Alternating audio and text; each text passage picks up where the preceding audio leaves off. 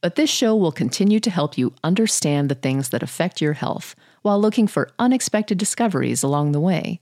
It will also explore thought provoking ideas and questions, like this one when you need mealtime inspiration, it's worth shopping Kroger, where you'll find over 30,000 mouthwatering choices that excite your inner foodie. And no matter what tasty choice you make, you'll enjoy our everyday low prices, plus extra ways to save, like digital coupons worth over $600 each week. You can also save up to $1 off per gallon at the pump with fuel points. More savings and more inspiring flavors make shopping Kroger worth it every time. Kroger, fresh for everyone. Fuel restrictions apply.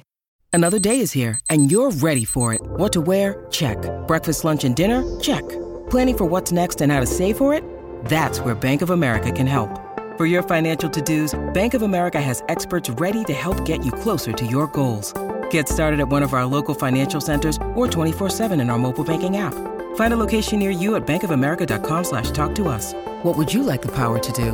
Mobile banking requires downloading the app and is only available for select devices. Message and data rates may apply. Bank of America and a member FDIC. Over the years, research has yielded insights into Parkinson's, and those insights have led to a variety of treatments.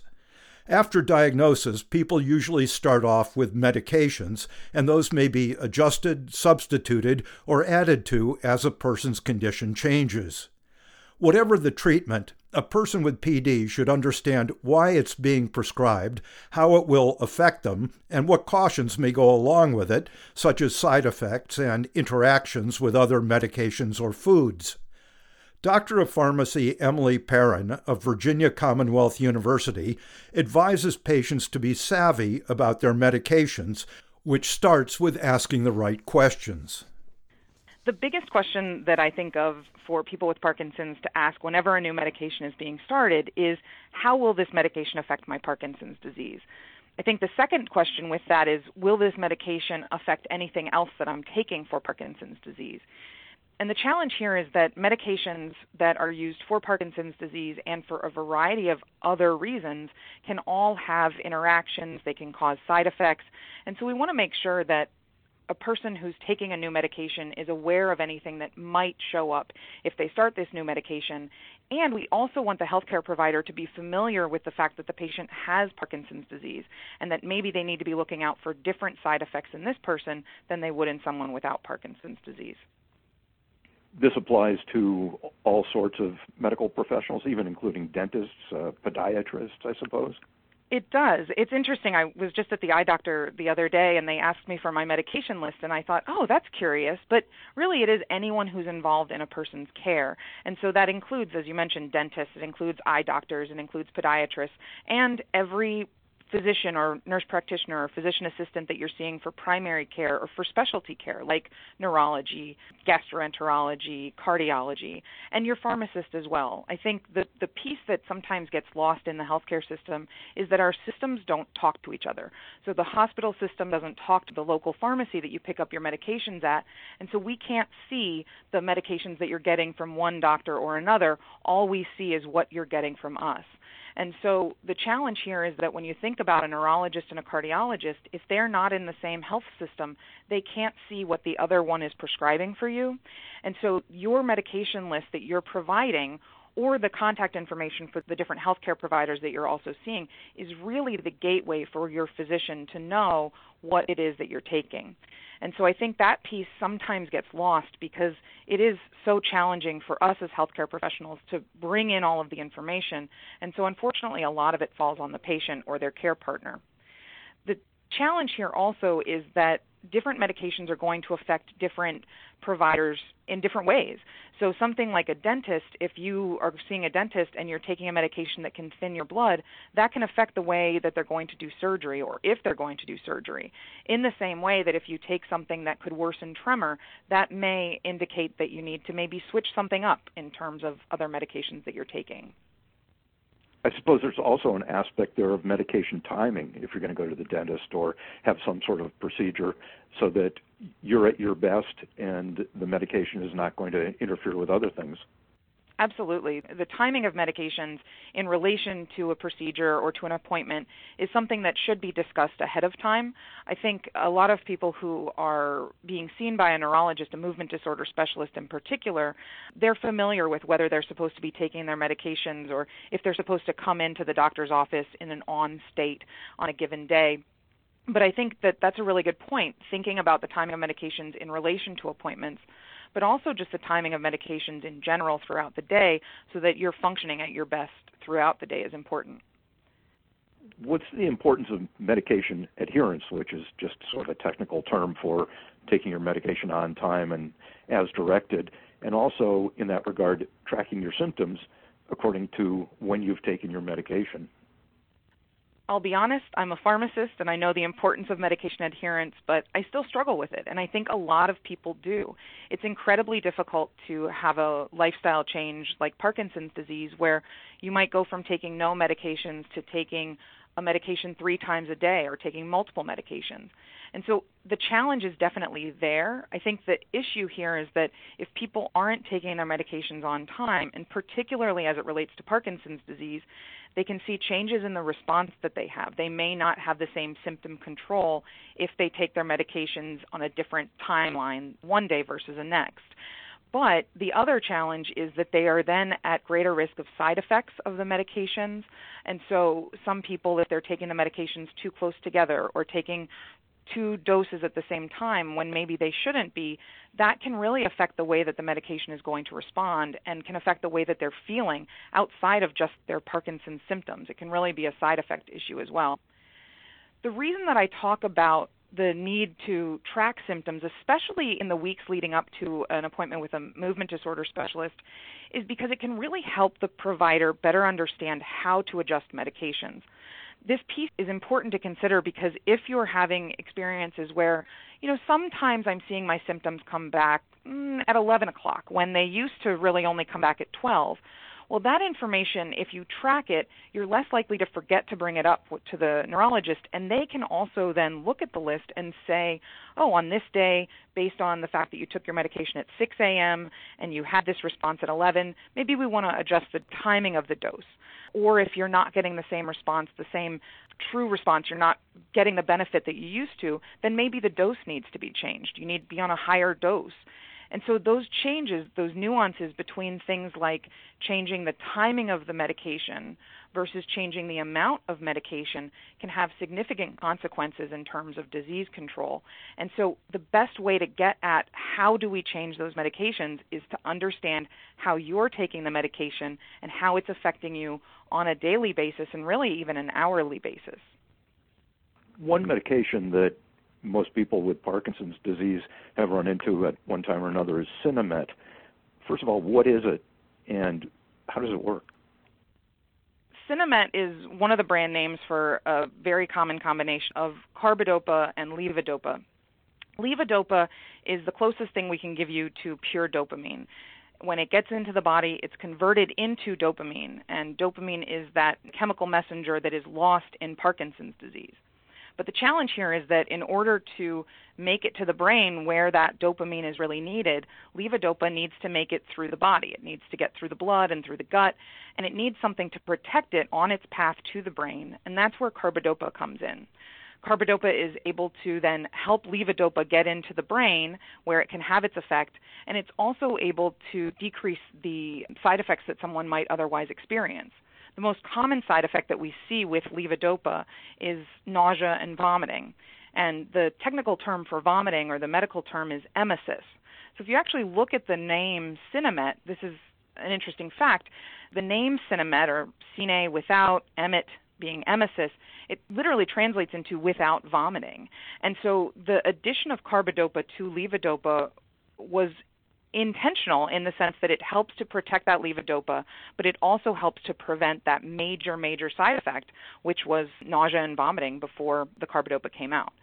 And it's not to say that people can't still experience nausea and vomiting, but that combination of carbidopa plus levodopa significantly decreases the risk as compared to levodopa alone. I think it's also interesting to add that the levodopa can get into the brain, the carbidopa cannot. So levodopa, once it gets into the brain, can be converted to dopamine, whereas in the systemic circulation, the rest of the body, the carbidopa is acting to not allow levodopa to become dopamine, which can produce these side effects. Exactly. The medications in Here is a quick word from our sponsor. We take this few seconds off to inform you, our valued loyal listener, about the best health and fitness podcast shows from the Nezpod studios. Join us as we give you the best of the best health and wellness updates you can rely on for the treatment of chronic health problems.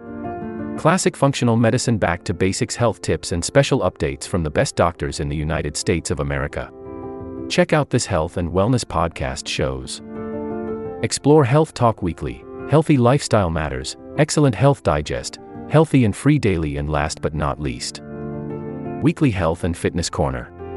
Also, check out Nasty Boy CC, the truest story never told fiction podcast, for that real life on the go experience with the 27 year old Golden Boy, who made our guest invite number one list. He tells us about his story as it happens in real time and in real life. It's Nasty Boy CC, the truest story never told. Go get a load of that happiness because happiness is healthy as we know it. Join us every week as we continue to provide you the best of health and fitness wellness updates from around the globe. Enjoy the show.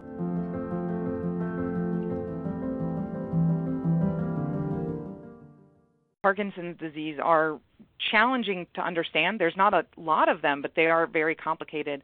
But that's a great point that the functions of these medications are just really interesting and better understanding them can help people I think better understand the disease also and it helps make sense then of why am I taking these drugs together? Why am I taking them so often? Having this sort of information can be really helpful in just better understanding the why behind all of these medications we hear about impulse control disorders with dopamine agonists. This is different from L-DOPA itself. First of all, what's a dopamine agonist and how common are impulse control disorders? When I think about dopamine agonists is to think of agonist as a key that's going to unlock a door. And so the same thing is happening in the brain. There's almost like a dopamine door, and you need a key to open it.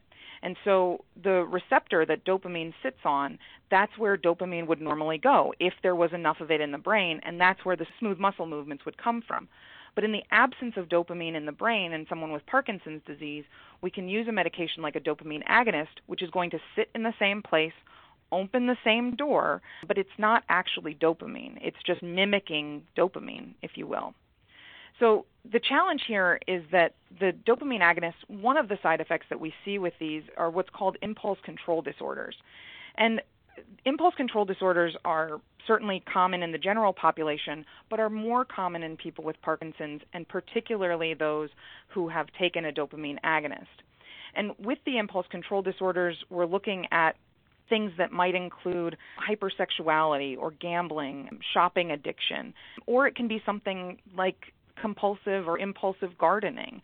So sometimes they lean on the bad side, but sometimes they're not so bothersome in general. But I do like people to be aware of them because it is a side effect that sometimes can be uncomfortable to talk about if you're not aware that it could be being caused by a medication.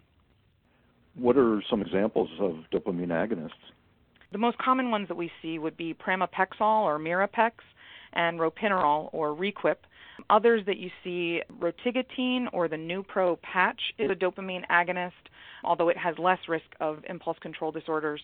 And also apomorphine or Apokyn, which is used really for a rescue medication, is also a dopamine agonist. Do you advise people when they go on one of these drugs that this may occur but is not all that common or what to do if you do detect it? The challenge here is that the rate of impulse control disorders is pretty hard to predict. There are certain things that we can say certain people will have a greater likelihood of experiencing an impulse control disorder based on family history or addiction history, or if you're younger, you're more likely to experience an impulse control disorder, or if you're taking carbidopa levodopa and then a dopamine agonist is added. I think the challenge here, though, is that I like people to be aware that in some studies, up to 30% of people who have Parkinson's disease and are taking a dopamine agonist will have some sort of impulse control disorder. The rates vary depending on the study that you look at, but we do know that it's typically greater than 10% of people who will experience these impulse control disorders. The biggest thing that I talk to patients about is just to be aware that it might occur because the biggest risk that I see is in not talking about it early on and then someone having a financial issue or having some sort of impulse control disorder that's affecting their life and they're not realizing that it could be caused by medication and so they're hiding it or they're not talking about it when in fact maybe we could go in and make some changes to the medication or you know just have more conversations about how to overcome these impulse control disorders by other means that would really make the solution much easier to find. It's a fine line between telling someone that you might experience a side effect and having them be worried about it. But I also really tend to err on the side of I'd rather you know that this might happen so that you can feel more comfortable bringing it up if you do find that these symptoms are starting to show up. We've been talking a lot about medication. That's the whole theme of what we've been discussing. We've talked in a past podcast about the Aware and Care kit for people with PD to bring with them if they're going into the hospital. How important do you think it is, especially having a medication list when being admitted to a hospital? And I suppose part of that is how important is presenting a do not use list to the prescribers. I actually am looking at my Aware and Care kit now, and there's a great pocket card that's in here that has a list of medications that should not be used in people with Parkinson's disease, and also a medication list that's provided. And those two things alone can really be the difference between a successful hospitalization and a really challenging hospitalization. So I think that part of the challenge here is that not everyone is going to have a movement disorder specialist on staff ready to jump in when someone with Parkinson's is admitted to the hospital. And in reality, when you think about the fact that about 1% of the population has Parkinson's disease, when you hit the ER, the potential exists that the provider that you're seeing sees one in 100 patients or even less with Parkinson's disease. And so it may not be something that they're as familiar with treating as, say, high blood pressure or high cholesterol. And so having that list of medications to avoid can help us to start making changes early on and start avoiding these medications that are potentially incredibly common in the hospital. But if a provider who's maybe unfamiliar with Parkinson's disease has this list early, they can then make selections that are better for a patient and start hospitalization on the right step. As far as the medication list, this piece is critical. I've worked in a hospital, I've worked with people with Parkinson's disease, and one of the biggest challenges we have when someone comes to the hospital, particularly if it's an unexpected hospitalization, is that if we don't have a medication list, we don't start you on things that we don't know you're taking. So it'll take us a while, potentially up to a day, to call the pharmacy that you're using, to call the doctors that you're seeing, to even find out what pharmacy you're using or what doctors you're using, and trying to piece together a medication list. And so anyone with Parkinson's or who is affected by Parkinson's knows that you need your medication on time every time in order to be successful. And so if you're missing doses because we're not aware of the medication list, that's an incredible disadvantage then in terms of being able to participate in things like physical therapy or to be discharged on time. So I think those two pieces are incredibly important, and I'm so glad that you mentioned them. Is there anything important to add or that we've missed? Part of the challenge here is absolutely the medication list and providing that at every appointment. If you do it as a habit, it becomes a lot easier. But presenting that medication list, having it in your pocket in case there's an unexpected hospitalization, and also having a couple of these medication lists floating around, having a care partner with access to one. If you're using one pharmacy, that means that we have one list. We don't have to call multiple pharmacies to try to get information. And so I think those pieces finding who can be a partner in your medication management. Again, whether that's a care partner or a pharmacist or other people in your life can be really, really valuable. The other thing that I would say is that if there's a change in the medication that you're taking, this is something that I see a fair bit with people who are picking up their medications from the pharmacy. If there's a change in the color or the makeup of the drug and you're not sure if it's the right one, or if you notice that you're not responding in the same way that you used to, feel free to call the pharmacist or ask the pharmacist if this is the right medication. Sometimes there are changes in manufacturers or from brand to generic, but you should feel empowered to ask those questions. I always tell patients that you're paying for a service, whether you're purchasing a medication or you're paying for a copay at a doctor's office.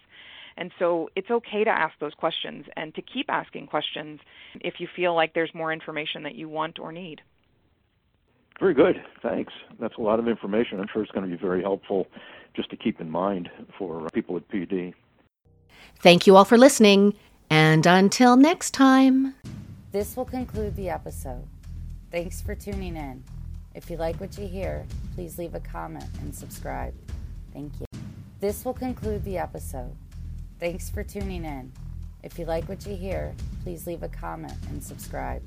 Thank you.